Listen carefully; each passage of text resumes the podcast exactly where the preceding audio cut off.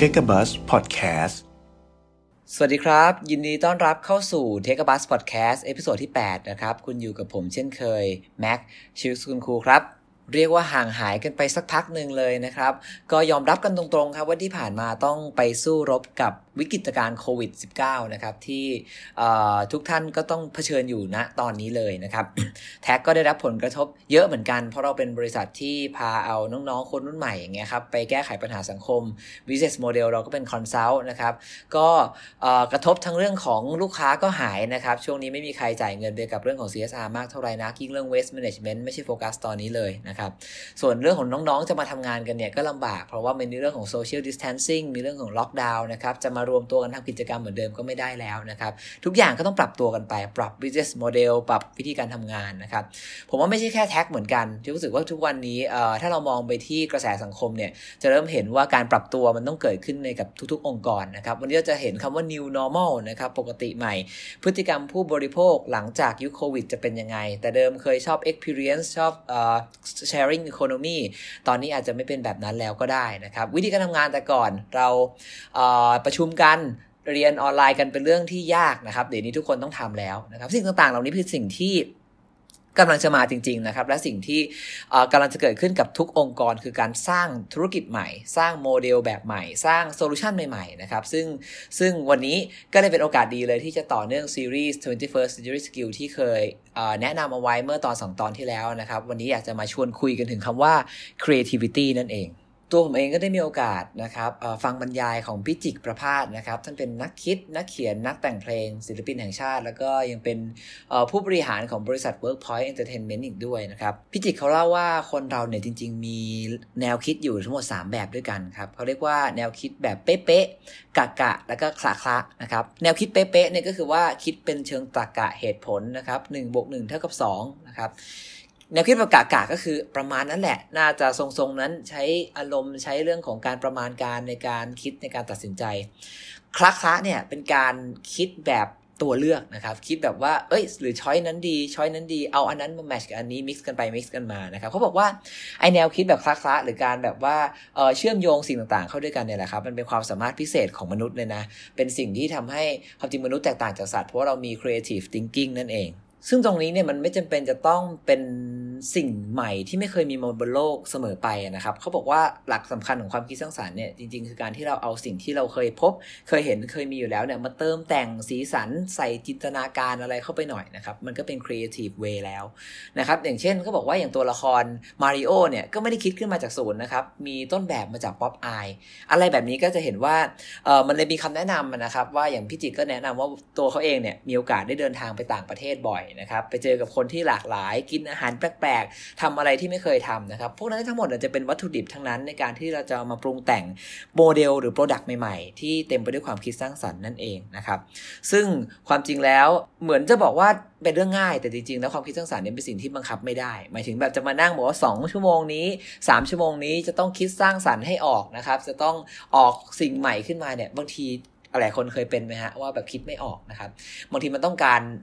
อารมณ์เยอะเหมือนกันไปอยู่ในร้านกาแฟ เพลงเพราะๆนะครับบรรยากาศสบายๆปล่อยใจให้ไม่เครียดนะครับบางทีถ้ามันจะมามันก็มานะครับแต่ภายใต้ความไม่แน่นอนนั้นนะครับ มันก็ยังพอมีหลักการหรือหลักคิดบางอย่างนะครับ ที่ทำให้เราสามารถเป็นคนที่คิดสร้างสรรค์มากขึ้นได้นะครับ วันนี้ผมเอาหลักการเขาเรียกว่า 7 วิธีการตีหิน นะครับของพิจิตรประพาสเนี่ยมาแนะนำให้กับเพื่อนๆผู้ฟังทุกท่านได้ได้ลองเอาไปปรับใช้กันนะครับผมเองเป็นคนหนึ่งที่ที่ไม่ได้เป็น creative by nature ไม่ได้เกิดมาแล้วความคิดสร้างสรรค์เจอจรัสขนาดนั้นนะครับแต่ว่าใช้ logical ใช้ความเข้าใจในเรื่องของวิธีการคิดแบบสร้างสรรค์เนี่ยมาลองสร้างโมเดลสร้างไอเดียใหม่ๆต่างๆนะครับวันนี้มีมาให้ฟังด้วยกันทั้งหมด 7 ข้อด้วยกันนะครับข้อแรกนะครับเขาบอกว่าเราต้องทำลายกรอบลวงตานะครับ มันหมายความว่า จริงๆ หลาย ๆ คนบอกให้ความคิดสร้างสารรค์เนี่ยต้องคิดนอกกรอบไปเลยนะครับ แต่พี่จิกเนี่ยเขาแนะนำว่าทุกอย่างมันล้วนมีกรอบทั้งนั้นแหละ ถ้าเราไม่มีกรอบเนี่ยเราคิดไม่ออกหรอก แต่ปกติกรอบที่เรามักจะได้รับมาเนี่ยมันเป็นกรอบลวงตานะครับ เป็นกรอบที่ครูสั่ง เป็นกรอบที่เจ้านายบอกนะครับ ซึ่งจริง ๆ แล้วเนี่ยมันอาจจะเป็นกรอบที่ใหญ่กว่านั้นได้นะครับ หมายถึงวิธีการที่เรา define ปัญหา หรือว่าตั้งโจทย์ในการคิดของเราอะมันถูกหรือยัง กรอบนั้นมันเป็นกรอบที่กว้างพอหรือว่าตรงจุดพอหรือยังนะครับ ตัวอย่างหนึ่งที่ในคลาสของ Design Thinking ชอบเล่ากันมาก ๆ เลยนะครับ ก็คือเรื่องราวของชายหนุ่มกับการสร้างสะพานนะครับ ก็คือมีชายหนุ่มคนหนึ่งเขา ยืนอยู่ริมแม่น้ำนะครับ แล้วก็มองไปฝั่งตรงข้ามด้วยสายตาละห้อยเลยนะครับก็มีชายคนหนึ่งเดินมาถามว่า เอ้า เป็นอะไรต้องการอะไรล่ะอะไรเงี้ยชายหนุ่มคนนั้นก็บอกว่าอยากให้มีสะพานนะครับ ถ้าเกิดว่าเขาพูดมาอย่างเงี้ยกรอบเราบอกว่าอยากสร้างสะพานใช่ไหมฮะความคิดสร้างสรรค์เราก็อาจจะออกมาได้ว่าเป็นสะพานเหล็กสะพานไม้สะพานคอนกรีตนะครับ มันก็จะคิดได้ประมาณนี้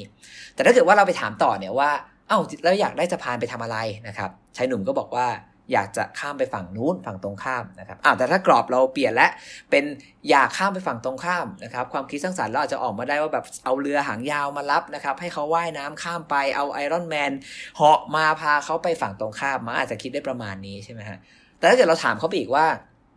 เอ้าแล้วทำไมถึงอยากไปฝั่งตรงข้ามล่ะ เขาอาจจะบอกเราต่อก็ได้ว่า เออ ก็คือเขาคิดถึงแฟนนะครับเขาไม่ไหวแล้วอยากจะคุยอยากจะเจอหน้านะครับดังนั้น solution หรือความคิดสร้างสรรค์เนี่ยมันอาจจะออกมาเป็น iPhone นะครับแล้วก็ FaceTime ให้เขาเห็นหน้าแฟน แล้วก็ได้โทรศัพท์คุยกันก็ได้ จะเห็นว่า ถ้าเราไม่มีกรอบเนี่ยเราคิด solution ไม่ออกนะครับ จะทำงานทำอะไรมันต้องมีกรอบอยู่แล้ว เพียงแต่ว่ากรอบหลาย ๆ ครั้งที่เราได้มามักจะเป็นกรอบลวงตาเท่านั้นเอง ลองพยายามใช้การถามตอบไปเรื่อย ๆ การวิเคราะห์นะครับ แล้วก็ทลายกรอบลวงตาซะเพื่อหากรอบที่แท้จริงในการสร้าง solution เพื่อแก้ไขปัญหา ข้อต่อไปเนี่ยเขาบอกว่าให้มองย้อนศรนะครับ หรือว่าอะไรก็ตามที่มันมันควรจะไปทางซ้ายนะครับ ลองหันขวาแล้วไปอีกทางหนึ่งเลยนะครับเขาบอกว่าตัวอย่างที่พี่พิจิกประพาสยกเนี่ยคือจอห์นเคจเนี่ยเป็นคีตกวีชาวอเมริกันนะครับ ขึ้นไปเล่นคอนเสิร์ตครับผมด้วยความติสต์แตกมากๆ ก็คือว่าขึ้นไปเล่นด้วยความเงียบนะครับ แล้วบอกว่าโน้ตเพลงทั้งหมดของเขาเนี่ยเป็นตัวหยุด อ้าวโห ผู้คนชื่นชมครับ อะไรมันคิดได้ยังไงเนี่ยนะครับผมก็ไม่ค่อยเข้าใจอันนี้ความจริง ผมมองว่าโอ้โห ขึ้นไปเงียบนะครับ แต่อันนี้ก็เข้าใจเหมือนกันว่าเอ้ยดนตรีมันไม่จำเป็นจะต้องแบบเป็นเสียงเสมอไปก็คิดย้อนกลับไปเลยนะครับเป็นวิธีคิดแบบเพลงเกสโซโนวานะครับไกลแค่ไหนคือใกล้นะครับความเงียบดังที่สุดนะครับคำถามซึ่งไร้คนตอบนะครับ มันก็จะงงๆหน่อย แต่นี่ก็เป็นความคิดสร้างสรรค์นะครับในการที่แบบว่าลองคิดย้อนไปอีกทางหนึ่งนั่นเอง ช่วงนี้มีคนจะต้องใช้ตรงนี้เยอะเหมือนกันเลยอย่างอย่างตัวแท็กเองนะครับพอพอเกิดวิกฤตวิกฤตการโควิดขึ้นมาเนี่ยมันเริ่มต้องเกิดเพลงเกสโซโนวาขึ้นมาแล้วว่า ไปทำกิจกรรมโดยที่ไม่รวมตัวกันอ่าอะไรแบบเนี้ยคือแบบว่าปกติกิจกรรมมันก็คือการที่เด็กมารวมตัวกันใช่ไหมไปช่วยสังคมนู่นนี่นั่น แต่วันนี้พอมารวมกันไม่ได้นะครับ เราต้องทำยังไงทีนี้มันเริ่มบังคับให้เราต้องคิดแล้วว่าเออมันคือการทำงานผ่านซูมใช่ไหม มันคือการไปสันทนาการกันแบบใช้ tools ออนไลน์การ ideate brainstorm design thinking กันผ่าน Jamboard นะครับ ทั้งหมดนี้มันก็เป็นตัวบังคับนะครับ ให้เราจะต้องต้องเริ่มคิดย้อนศรแหละในสถานการณ์บางสถานการณ์ที่แบบว่าสิ่งเดิมๆ ที่เคยไปเป็นไปไม่ได้ ก็ต้องลองคิดอีกทางหนึ่งอันนี้ก็อยู่ในข้อ 2 ที่ชื่อว่าการมองย้อนศรนั่นเอง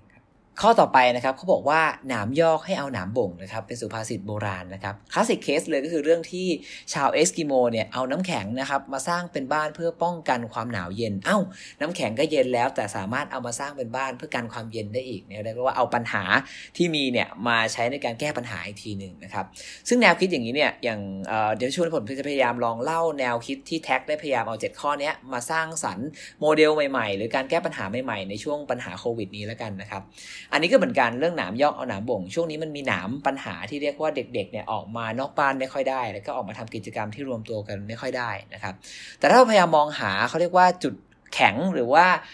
โอกาสภายใต้วิกฤตตรงนี้เนี่ยเราจะเห็นว่าการที่น้องๆอยู่บ้านเนี่ยเกิดความเบื่อขึ้นเยอะนะครับปกติเป็นเด็กกิจกรรมต้องแอคทีฟเลยตอนนี้คือต้องอยู่บ้านนอนดู Netflix ดูแล้วดูเล่าซีรีส์ก็หมดไปแล้วก็ยังก็ยังไม่มีอะไรทำนะครับเราก็เลยมีโครงการร่วมกับทางกสศนะครับกองทุนเพื่อความเสมอภาคทางการศึกษาเนี่ยระบุเลยครับว่ามี 2,600 คนที่เป็นเด็กยากจนพิเศษอยู่ในกรุงเทพเนี่ยที่ยังขาดแคลนอาหารกลางวันอยู่ ซึ่งเป็นประเด็นที่น่าสงสารมากนะครับในเรื่องที่พอเศรษฐกิจมันแย่แล้ว การพ่อแม่เขาหาเช้ากินค่ำแล้วไม่มีเงินมาซื้ออาหารให้กับลูกๆทานนะครับ ซึ่งประเด็นตรงนี้เป็นประเด็นเร่งด่วนที่ต้องการการแก้ไข เราก็เลยมาแมทช์กับเรื่องของโอกาสที่เด็กๆว่างอยู่แล้วที่บ้านนะครับพลังรีซอสต่างๆ ตรงนี้สามารถเอามาสร้างเป็นโปรเจกต์เพื่อที่จะจัดหาอาหารกลางวันให้กับน้องๆในหลาย ๆ วิธีได้นะครับอันนี้ก็เป็นตัวอย่างของการหนามยอกเอาหนามบ่งนะครับมีหนามปัญหาเรื่องของการที่เด็กออกมาข้างนอกไม่ได้ แต่ข้อดีก็คือเขาว่างแล้วเขาก็มีจำนวนเยอะขึ้น แล้วเขาก็มีความกระตุ้นที่อยากจะช่วยในช่วงนี้ด้วย ก็เลยกลายไปเป็นโปรเจกต์ใหม่ให้แท็กสามารถ generate cash flow ในช่วงนี้ได้นะครับผมข้อต่อไปครับเป็นเรื่องของเรื่องเล็กรอบตัวนั่นเองนะครับเป็นเป็นอะไรที่มันเป็นสิ่งเล็ก ๆ ที่เกิดจากการที่เราเจอในชีวิตประจำวันเนี่ยสามารถเอามาเป็นองค์ประกอบนะครับของการสร้างความคิดสร้างสรรค์ได้ทั้งนั้น ผมชอบตัวอย่างนี้ของพิจิตรประพาสมากนะครับเขาบอกว่าจุดกำเนิดของรายการแฟนพันธ์แท้เนี่ยจริง ๆ แล้วมาจากวันหนึ่งเขาไปกินเหล้ากับเพื่อนนะครับที่ร้านเหล้าแล้วก็มีการโต๊ะข้างๆก็เชียร์บอลกันนะครับแล้วก็ คุยกันเรื่องฟุตบอลนี่แหละ เป็นแฟนลิเวอร์พูลนะครับ แล้วก็เล่นเกมกันว่าแบบ เอ้ย รู้จักไหมคนนั้นคนนี้ ไอ้ที่ทำประตูตอนนั้นแล้วยิงเข้าไปสามประตูเนี่ยเออมันคือใครอะไรเงี้ยครับก็เขาก็คุยกันเรื่องของฟุตบอลนะครับเดี๋ยวแบบว่าออกรสมาก แล้วทุกคนดูสนุกมากเลยยิ้มแย้มแจ่มใสกับการลองทายกันว่าไอ้อันที่มันดูไม่น่าจะมีคนรู้เนี่ยมันมันคืออะไร พี่จิตประพาสบอกโอ้โหไอเดียตรงนี้เอามาทำเป็นรายการเลยครับ รายการแฟนมันแท้โด่งดังมาถึงวันนี้ ใครจะไปรู้ครับว่ามันก็เกิดมาจากการที่ไปกินเหล้ากินเบียร์แล้วก็เห็นโต๊ะข้างๆ เล่นเกมแบบนี้กันนะครับดังนั้นอย่าเขาเรียกว่าละเลยสิ่งเล็กๆรอบตัวนะครับ พยายามหาโอกาสออกไปเจอสิ่งใหม่ๆ เอาไปเก็บประสบการณ์นะครับ แล้วมันก็จะทำให้สิ่งต่างๆ ตรงนี้มันมันคมขึ้นนั่นเอง ซึ่งการนำไปใช้นะครับ สมัยก่อนผมตอนอยู่ปี 3 เนี่ย ก็เคยตั้งชมรมชื่อสเต็ปจุฬาขึ้นมา เป็นชมรมที่พยายามจะพัฒนาชุมชนอย่างยั่งยืนนะครับ ก็พยายามคิดชื่อตอนแรกคิดชื่อไม่ออกนะครับ หันซ้ายหันขวาไปเจอขวดน้ำเนสเล่นะครับ มันเขียนว่า 12 สเต็ปสู่ความสะอาดของเนสเล่เอาวะชื่อชมรมสเต็ปก็น่าสนใจเว้ยครับก็เลยกลายเป็นอย่างนี้แหละฮะก็ค่อยชื่อมาก่อนแล้วตัวย่อมาทีหลังชื่อ Sustainable and Tactical Enterprise Project for Society นะครับผม อันนี้ก็เป็นหนึ่งในตัวอย่างของโอเคเรื่องเล็กๆรอบตัวสิ่งที่อยู่บนขวดเนี่ยมาตั้งชื่อชมรมนะครับ ข้อต่อไปเนี่ยเป็นอันที่ผมชอบมาก แล้วก็ใช้บ่อยมากๆในชีวิตการทำงานนะครับ ชื่อว่าจับคู่ผสมพันธุ์นะครับเขาบอกว่าจริง ๆ แล้วศาสตร์ทั้งหมดเนี่ยมันก็ไม่ได้มีอันใหม่ขนาดนั้นหรอกแต่สำคัญคือเราจะเอาอะไรมาปนกับอะไรแล้วมันเข้ากันไหมเท่านั้นเองเนี่ยอย่างพี่จิกเขาบอกว่าเขาก็เห็นมี เดินห้างแล้วเจอไอศครีมมะม่วงน้ำปลาหวานนะครับโหเขาบอกว่าน่าสนใจมากทำไมมะม่วงน้ำปลาหวานถึงเอามาราดเป็นรสไอศครีมได้นะครับ แต่เขาก็ยังไม่เคยลองนะครับว่าอร่อยไหมผมว่ามันมีอะไรแบบนี้อีกหลายอย่างเหมือนกันนะ อย่างที่ที่เวลาผมคิดหรือทำเนี่ย มันจะเป็นอารมณ์ประมาณว่า รู้ว่ามันมีหลักคิดแบบหนึ่งอยู่แล้ว ทฤษฎีสมมติทำแท็กอย่างเงี้ยเราก็รู้จักเรื่องของ impact assessment tool เรื่องของกระบวนการในการวัดผลทางสังคมอะไรเงี้ยครับเราก็รู้จัก OKR นะ รู้จักว่าแบบว่าเฮ้ยเรามีการแบบว่าเอ่อตั้งเป้าแล้วก็ควบคุมมัน เราก็เลยแบบเฮ้ยถ้างั้นเราลอง mix ไหมเราเอาไอ้ตัวลักษณะของการบริหารจัดการควบคุมให้ตรงไปตามเป้าเนี่ยมาจับเป้าให้เป็นเป้าทางสังคม แล้วก็บัญญัติเลยว่าเฮ้ยนี่เขาเรียกว่าเป็น impact management คือกระบวนการควบคุมคุณภาพการทำงานให้ไปตอบโจทย์เป้าหมายทางสังคมนะครับเฮ้ยไปเสิร์ชไปเสิร์ชมามีคนคิดจริง ๆ ด้วย ก็คือมันมีอยู่แล้วนะฮะอะไรแบบเนี้ยแต่ว่าความจริงเราก็คิดขึ้นมาได้จากการที่ที่ลองเอา2ออย่างที่มันดูน่าจะน่าจะเป็นหลักการหรือน่าจะใช่มาปนกันมาเสริมกันอะไรเงี้ยนะครับ ซึ่งก็เป็นอันที่ดีนะครับ ตัวอย่างต่อเนื่องนะครับ จากโครงการที่เราจะพาน้องๆมหาลัยไปมอบอาหารให้กับน้องๆผู้ยากไร้นะครับเราก็เคยผมก็ได้ยินโมเดลตัวหนึ่งมาที่มีการมันผูกปิ่นโตคือคือเพื่อนผมชื่อชื่อพลอยเนี่ยครับเขาก็ เป็นคนที่ตั้งแต่เด็ก ๆ แล้วเขาจะ adopt น้องอีกคนหนึ่งที่ที่แบบอาจจะไม่มีทุนการศึกษาอย่างเงี้ยแล้วเขาก็จะส่งเสียเรียนกันไปเรื่อย ๆ เลย แล้วก็แล้วก็ให้เงินไปถึงเวลาก็คือ feedback กลับมาว่าแบบเป็นยังไงเรียนได้ดีไหมอะไรเงี้ยครับเออผมว่าแบบนี้อาจจะน่ารักดีนะ ถ้าเราเปลี่ยนมาเป็นแบบว่า 1 บ้านหรือ 1 คนกับ1 1น้องที่ที่ขาดอาหารกลางวัน อาจจะดูแลกันในเดือน 2 เดือนนี้นะครับเป็นแคมเปญขึ้นมาในช่วงที่วิกฤตมากๆ ใครมีกำลังก็ดูแลกันไป อันนี้ก็คือน้องบริหารจัดการ อะไรแบบนี้คือ มันก็ไม่เคยมีโมเดลนี้เกิดขึ้นมาก่อนนะการผูกปิ่นโต แต่ว่าเราก็ไปเอาโมเดลที่คล้ายคลึงกันนี่อีกอันหนึ่งมาผสมกับปัญหานี้ มันก็อาจจะเกิด solution ใหม่ๆขึ้นมาได้นั่นเองครับ ข้อต่อไปครับ ข้อท้ายๆนี่เรียกว่าต้องเข้มข้นขึ้นเรื่อย ๆ เลยนะครับ ข้อนี้ชื่อว่าสมมุตินะสมมุตินะครับ อ้เป็นวิธีที่ผมชอบมากอีกแล้ว เขาบอกว่าให้ลืมแบบให้เรา assumption เยอะๆไปก่อน คือเวลาคิดสร้างสรรค์เนี่ยถ้าเกิดเราไปคิดว่าอันนั้นก็ไม่ได้ อันนี้ก็ไม่ได้ อันนี้งบไม่พอ อันนี้เขาไม่ให้หรอก ก็คือคิดอะไรไม่ออกเลยนะฮะเพราะมันจะอยู่ในกรอบเล็ก ๆ กรอบนั้นเองเท่านั้นเองแต่เราต้องค่อยๆ ลองทลายไปนะครับเราต้องสมมุติไปก่อน เวลาผมคิดเนี่ย ไม่รู้คนอื่นเขาว่ายังไงนะฮะแต่เวลาผมคิดเนี่ยผมคิดว่าแบบไม่มี boundary เรื่องเงินเลย ถ้ามันมีตังเนี่ยมันทำอะไรแบบนี้ได้ไหมลองคิดไปก่อนนะครับลองคิดว่าไม่มี boundary เรื่องเวลาทำมันเนี้ยทำไปเหอะทำนานก็ได้ แต่ให้มันดีอะเราลองเราลอง limit แบบว่าเอา limitation ออกไปทีละตัวนะครับถ้าถ้าเงินไม่จำกัด ถ้าเวลาไม่จำกัด ถ้าคนนั้นโอเค คนนี้โอเค เออเรื่องนี้สำคัญมากเลยนะ คือหลายๆคนน่ะ จะคิดต่อไม่ได้เพราะว่าคิดว่าแบบเนี้ย stakeholder ไม่โอเคหรอกแบบนี้ลูกค้าไม่ชอบแบบนี้ คนนั้นคนนี้ไม่ชอบเลยครับ แต่เราลองปลดล็อกเรื่องพวกนี้บ้างมาถึงแบบว่า เฮ้ย เอาน่าได้แหละ เขาน่าจะ น่าจะโอเคนะ คือคิดว่าเขาโอเคไปก่อนแล้วไปคิด node ต่อไปครับ เพราะว่าอันนี้แชร์จากประสบการณ์ส่วนตัวคือ จะคิด framework อะไรใหญ่ๆ เราจะให้ให้ทุก node มัน sync กันทีเดียวหมดเลยไม่ได้ เราต้อง crack ไปทีละ node นะครับ สมัยก่อนตอนนี้ผมทำโครงการ Waste This Way นะครับ พยายามจะเชื่อมโยงให้เกิดการเปลี่ยนแปลงงานฟุตบอลประเพณีจุฬาธรรมศาสตร์ให้กลายเป็นงาน Zero Waste เนี่ยยากมากๆ เพราะว่า stakeholder เขาเยอะมาก จุฬาต้องเอาด้วยธรรมศาสตร์ต้องเอาด้วยสมาคมของทั้งสองมหาวิทยาลัยนะครับสิทธิ์เก่า แล้วก็ตัวของน้องๆทีมจัดงาน แล้วก็ตัวลูกค้าที่เป็นปตท global chemical เนี่ยทุก stakeholder คือแบบว่าตอนนั้นยังไม่มีใครเอาเลย เราต้องคิดไว้ก่อนว่า เอ้ยถ้าเกิดว่า GC เอาเนี่ยจะไปคุยกับคนนั้นคนนี้ว่าอะไร แล้วถ้าเกิดจุฬาเอาแล้วธรรมศาสตร์เราต้องทำยังไงครับ ถ้าเกิดเราเราเราคิดว่าเขาไม่เอาเนี่ยมันจะไม่ได้ เราต้องคิดไปก่อนว่า เอ้ย สมมุตินะ ว่าเขาชอบ สมมุตินะ ว่าเขาจะเห็นด้วยอะไรเงี้ยครับ แล้วเราถึงจะคิดต่อได้ อันนี้ อันนี้คิดว่ามีประโยชน์นะครับในการทำงานมาก ๆ มาถึงข้อสุดท้ายนะครับเป็นข้อที่ผมชอบมากที่สุดเลยนะครับ ผมเขาบอกว่าขีดไปก่อนเขียนไปก่อนนะครับ มันเป็น sense ของการที่แบบว่าของมันไม่มีอะไร perfect ตั้งแต่อันแรกที่เราทำหรอกครับ เราน่าจะต้องลองขีดขีดเขียนเขียนเริ่มอะไรบางอย่างไปก่อน แล้วปรับปรุงไปเรื่อยๆเนี่ยสักวันอันนี้มันจะดีขึ้นเองนะครับเป็น sense เป็น mindset ที่สำคัญมากๆนะครับ อย่างเพื่อนผมคนหนึ่งที่เป็นครีเอทีฟที่ผมชื่นชมมากๆเลยเนี่ยแก๊ปเนี่ยเขาก็เป็นคนที่เวลาจะคิดชื่อ ชื่อโครงการทุกอันของแท็กเนี่ยแก๊ปก็เป็นคนมาช่วยคิดนะครับอนาโคชโลโคสเคปอะไรก็ตามรีนเวสพวกนี้นะครับ ก็ก็มาช่วยช่วยกันคิด ซึ่งจะเห็นเลยว่าเวลาเขาคิดเนี่ยวิธีการทำงานของครีเอทีฟเนี่ยเขาจะพิมพ์พิมพ์มาก่อน แบบอนาคต อนาคตอย่างอนาคตในตอนแรกก็คือแบบมาจากแบบอยากให้น้องๆมีอนาคตที่ดี เขาก็พิมพ์มาว่าอนาคต แล้วเขาแปลงคำมาเป็นอนาคตก็คือโค้ชให้น้องๆมีอนาคตในอนาอนาคตที่ดีอะไรอย่างเงี้ยครับเออมันก็ดูดูครีเอทีฟดีดูน่ารักดีแต่คำถามว่าจริง ๆ แล้วต้นตอมาจากไหนก็คือมาจากการพิมพ์มั่วมาแหละว่าแบบเรามี keyword อะไรบ้างนะครับในการคิดชื่อเราก็โยนโยนกันเข้าไป แล้วก็ลองแปลงเสียงแปลงคำกันดูอะไรประมาณนั้น หรือแม้แต่ชื่อบริษัทแท็กเองเนี่ยวันแรกเนี่ย เชื่อไหมฮะ ก็คือมาจากการ tag team ไปช่วยสังคมคือแบบเฮ้ยพวกเราเด็กๆเยอะเหรองั้นแก๊ปก็บอกว่างั้นเราแท็กไหมแบบ tag team tag มือกันอะไรอย่างเงี้ยแต่คิดมองไปมองมาเอ้ยความจริง T กับ Act มันคือ take action นี่หว่าเฮ้ยเราจะคือบริษัทที่เราจะพาทุกคนไปลงมือทำกันอะไรเงี้ยถามว่าเราคิดมาจากต้นตอที่เป็น take action ตั้งแต่วันแรกไหมก็ไม่ฮะเราคิดมาจาก tag team แต่ว่าขีดไปก่อนเขียนไปก่อน แล้วเราจะมองเห็นอะไรบางอย่างที่แบบว่าตอนแรกเราไม่เห็นเองนะครับ อันนี้เป็นอีกสิ่งหนึ่งที่ที่ไม่ได้ใช้แค่ในวงการครีเอทีฟนะครับแม้แต่ในวงการ consult เนี่ยจริง ๆ แล้วเขาก็บอกว่า เอ่อแมคเคนซี่เนี่ยเคยคุยกับผมว่าตอนนั้นผมไปต้องส่งแผนส่งอะไรเขาตรวจนะครับเขาก็บอกว่าเขาอยากจะเห็น 20 สไลด์ที่มีแค่ headline เนี่ยดับราฟคร่าวๆก่อนเนี่ยมากเสียก็จะเห็น 1 beautiful slide อีก เพราะความจริงการขีดไปก่อนเขียนไปก่อนเนี่ยมันทำให้เราเห็นความเชื่อมโยง มันทำให้เราสามารถที่จะแบบว่าเข้าใจภาพรวมได้ แล้วก็ค่อยค่อยขยับไปเป็นสิ่งที่ที่มันถูกต้องแล้วก็สร้างสรรค์ แล้วก็แม่นยำขึ้นในอนาคตต่อไปนั่นเอง ก็ผ่านไปแล้วนะครับสำหรับ 7 วิธีการตีหินให้เกิดประกายไฟของพี่จิกประพาสนั่นเองนะครับก็หวังว่าจะเป็นประโยชน์นะครับกับเพื่อนๆ พี่ๆ น้องๆ ที่ทุกวันนี้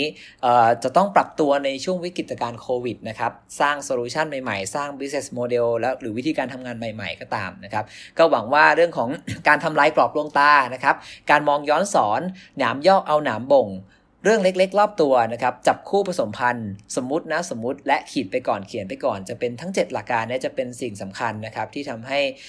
เพื่อนๆ ได้ผ่านช่วงวิกฤตการณ์เหล่านี้สร้างโซลูชันใหม่ๆ ขึ้นไปได้นะครับ ผมทิ้งท้ายไว้นิดนึงว่า 7 ข้อนี้เนี่ยสมมติบางท่านเป็นผู้บริหารเอง หรือว่าอยู่ในองค์กรเนี่ยคิดเองคนเดียวไม่ได้นะครับ ต้องพยายามผลักดันให้ culture เป็นสิ่งที่ยอมรับในเรื่องต่างๆ เหล่านี้ด้วยนะครับยอมรับและให้คุณค่าในการที่จะลองทำลาย assumption บางอย่างไปก่อน ให้คุณค่าในลองที่จะหาเรื่องเล็กๆมาจับคู่ผสมพันธ์กับเรื่องนั้นเรื่องนี้นะครับ พยายามคิดย้อนคิดต่างขึ้นมานะครับ แล้วก็ให้ให้ทุกคนรู้สึกว่าสิ่งนี้เป็นสิ่งที่จำเป็น และต้องเกิดขึ้นในยุคสมัยที่การเปลี่ยนแปลงมันมาเร็วแบบนี้แล้วนะครับ ก็หวังว่าเมื่อเข้าใจถึง 7 ข้อนี้แล้ว ปรับ culture แล้วทุกคนให้คุณค่ากับความคิดสร้างสรรค์แล้ว บริษัทของเพื่อนๆพี่ๆน้องๆทุกคนก็จะผ่านพ้นวิกฤตช่วงโควิด -19 นี้ไปอย่างราบรื่นนั่นเองครับผมสำหรับวันนี้ Take a Buzz Podcast episode ที่ 8 ก็ขอลาทุกท่านไปก่อนครับผม สวัสดีครับ